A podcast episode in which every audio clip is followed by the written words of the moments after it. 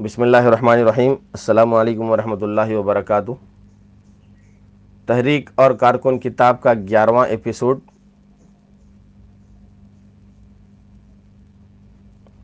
جن میں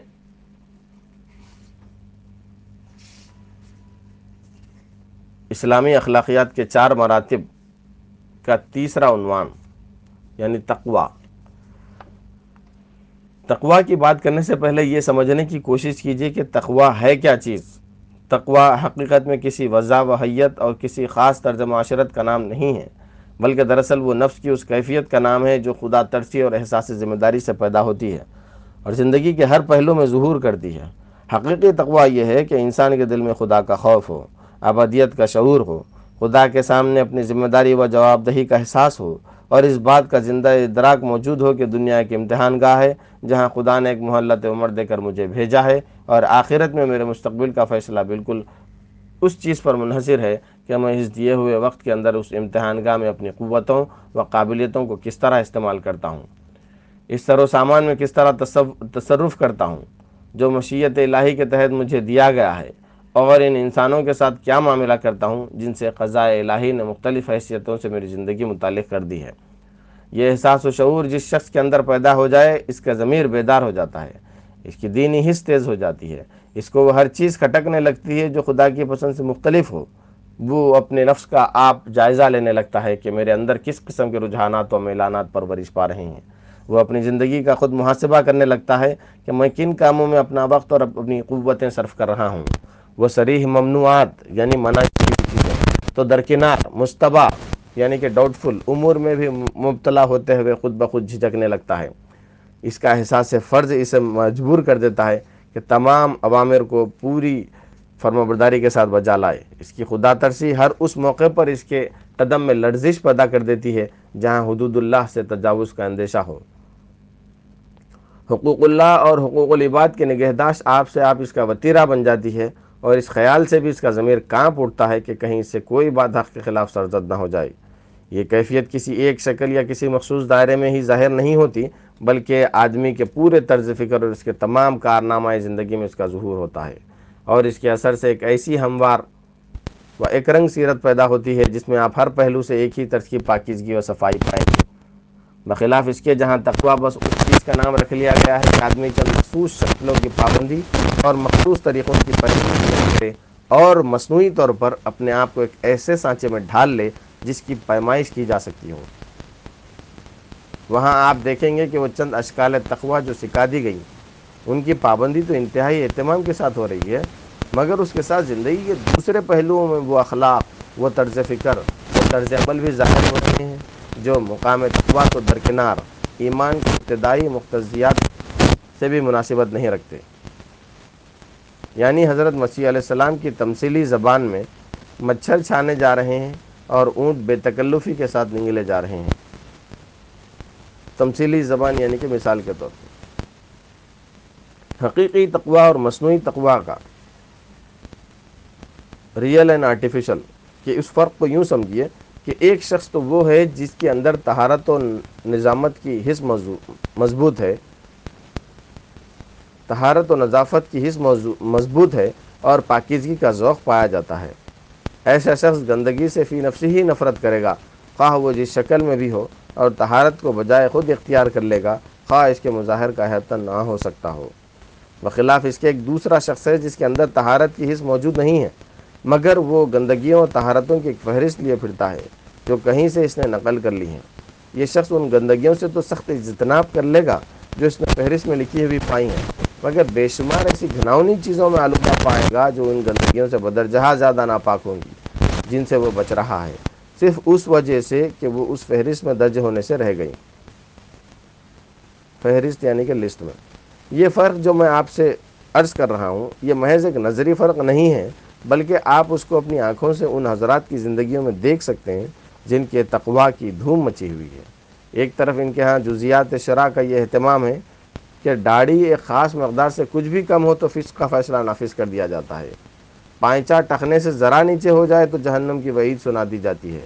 اپنے میں اپنے مسئلہ کے فقہی کے فروئی حکام سے ہٹنا ان کے نزدیک گویا دین سے نکل جانا ہے۔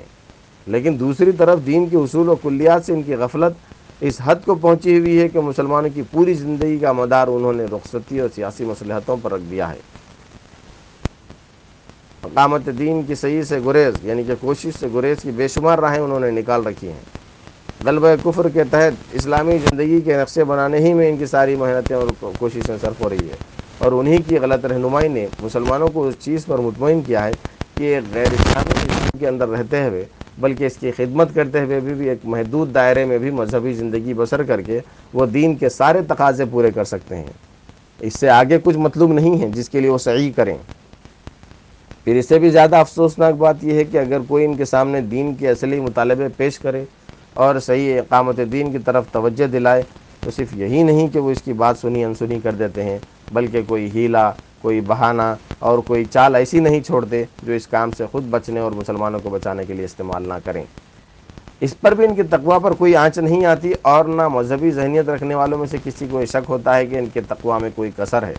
اسی طرح حقیقی اور مصنوعی تقوا کا فرق بے شمار شکلوں میں ظاہر ہوتا رہتا ہے، مگر آپ اسے تبھی محسوس کر سکتے ہیں کہ تقوا کا اصلی تصور آپ کے ذہن میں واضح طور پر موجود ہو۔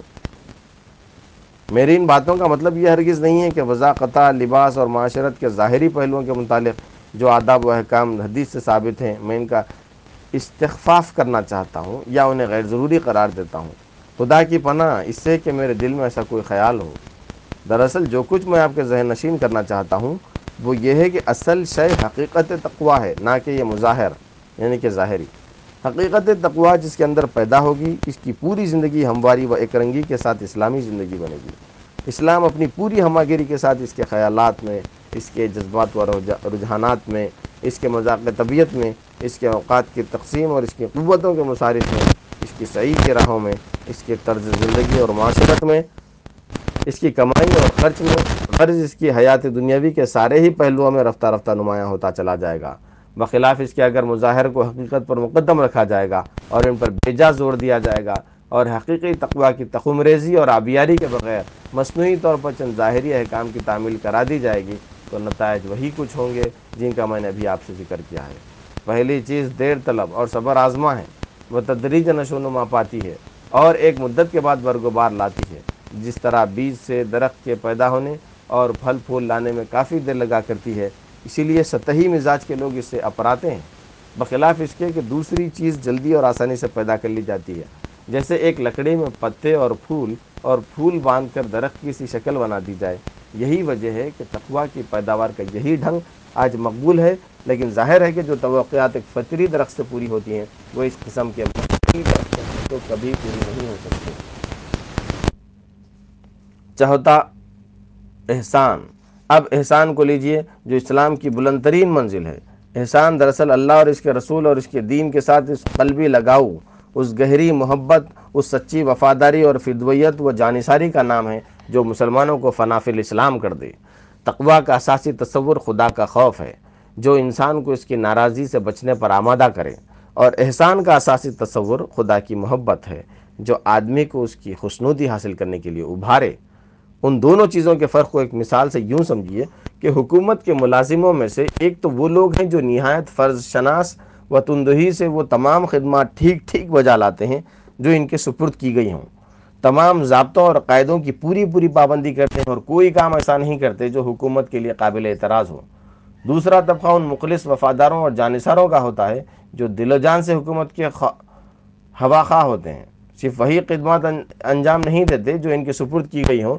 بلکہ ان کے دل کی ہمیشہ یہ فکر لگی رہتی ہے کہ سلطنت کے مفاد کو زیادہ سے زیادہ کس طرح ترقی دی جائے۔ اس دھن وہ میں وہ فرض اور مطالبے سے کام کرتے ہیں۔ سلطنت پر کوئی آنچ آئے تو وہ جان و مال اور اولاد سب کچھ قربان کرنے کے لیے آمادہ ہو جاتے ہیں۔ قانون کی کہیں خلاف ورزی ہو تو ان کے دل کو چوٹ لگتی ہے۔ کہیں بغاوت کے آثار پائے جائیں تو وہ بے چین ہو جاتے ہیں اور اسے فروغ کرنے میں جان لڑا دیتے ہیں۔ جان بوجھ کر خود سلطنت کو نقصان پہنچانا تو درکنار اس کے مفاد کو کسی طرح نقصان پہنچتے دیکھنا بھی ان کے لیے ناقابل برداشت ہوتا ہے۔ اور اس خرابی کے رفع کوشش کا کوئی دقیقہ اٹھا نہیں۔ ان کی دلی خواہش یہ ہوتی ہے کہ دنیا میں بس ان کی سلطنت ہی کا بول بالا ہو اور زمین کا کوئی چپا ایسا باقی نہ رہے جہاں اس کا پھریرا نہ اڑے۔ ان دونوں میں سے پہلی قسم کے لوگ اس حکومت کے متقی ہوتے ہیں اور دوسری قسم کے لوگ اس کے محسن۔ اگرچہ ترقیاں متقین کو بھی ملتی ہیں اور بہرحال ان کے نام اچھے ہی ملازموں کی فہرست میں لکھے جاتے ہیں۔ مگر جو سرفرازیاں محسنین کے لیے ہیں، ان میں کوئی دوسرا ان کا شریک نہیں ہوتا۔ بس اسی مثال پر اسلام کے متقیوں اور محسنوں کو بھی قیاس کر لیجیے اگرچہ متقین بھی قابل قدر اور قابل اعتماد لوگ ہیں، مگر اسلام کی اصلی طاقت محسنین کا گروہ ہے۔ اصلی کام جو اسلام چاہتا ہے کہ دنیا میں ہو، وہ اسی گروہ سے بنا سکتا ہے۔ احسان کی اس حقیقت کو سمجھ لینے کے بعد آپ خود ہی اندازہ کر لیں کہ جو لوگ اپنی آنکھوں سے خدا کے دین کو کفر سے مغلوب دیکھیں، جن کے سامنے حدود اللہ پامال ہی نہیں بلکہ کلدم کر دی جائیں۔ خدا کا قانون عمل ہی نہیں نہیں بلکہ باضابطہ منسوخ کر دیا جائے۔ خدا کی زمین پر خدا کا نہیں بلکہ اس کے باغیوں کا بول بالا ہو رہا ہو۔ نظام کفر کے تسلط سے نہ صرف انسانی سوسائٹی میں اخلاقی و تمدنی فساد برپا ہو، بلکہ خود امت مسلمہ بھی نہایت صورت کے ساتھ اخلاقی و عملی گمراہیوں میں مبتلا ہو رہی ہو۔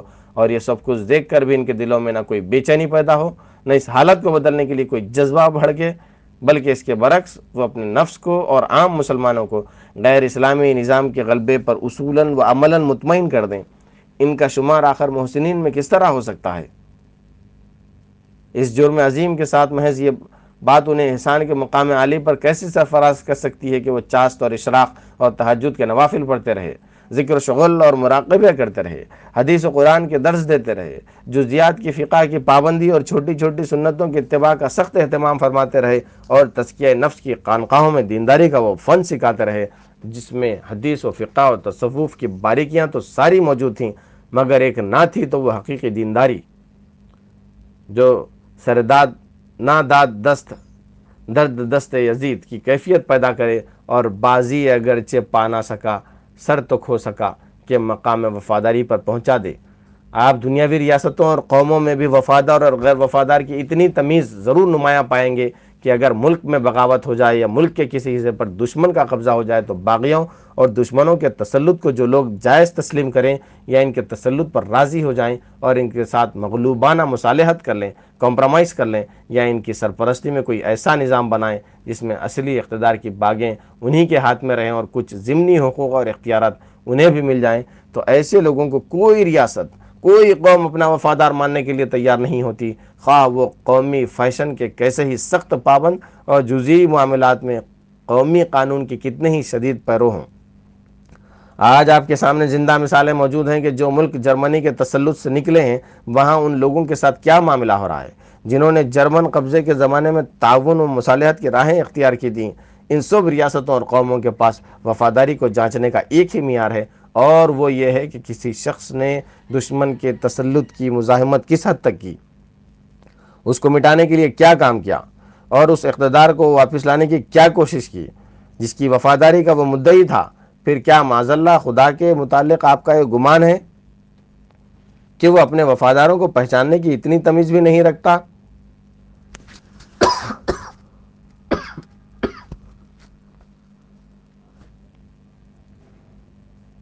جتنی دنیا کے ان کم عقل کم عقل انسانوں میں پائی جاتی ہے۔